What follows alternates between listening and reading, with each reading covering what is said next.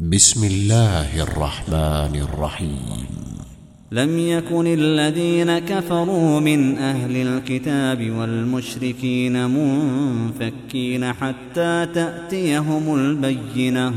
رسول من الله يتلو صحفا مطهرة فيها كتب قيمة. وما تفرق الذين أوتوا الكتاب إلا من بعد ما جاءتهم البينة وما أمروا إلا ليعبدوا الله مخلصين له الدين حنفاء ويقيموا الصلاة ويؤتوا الزكاة وذلك دين القيمه إن الذين كفروا من أهل الكتاب والمشركين في نار جهنم خالدين فيها.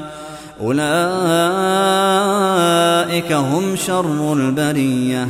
إن الذين آمنوا وعملوا الصالحات أولئك هم خير البرية. جزاؤهم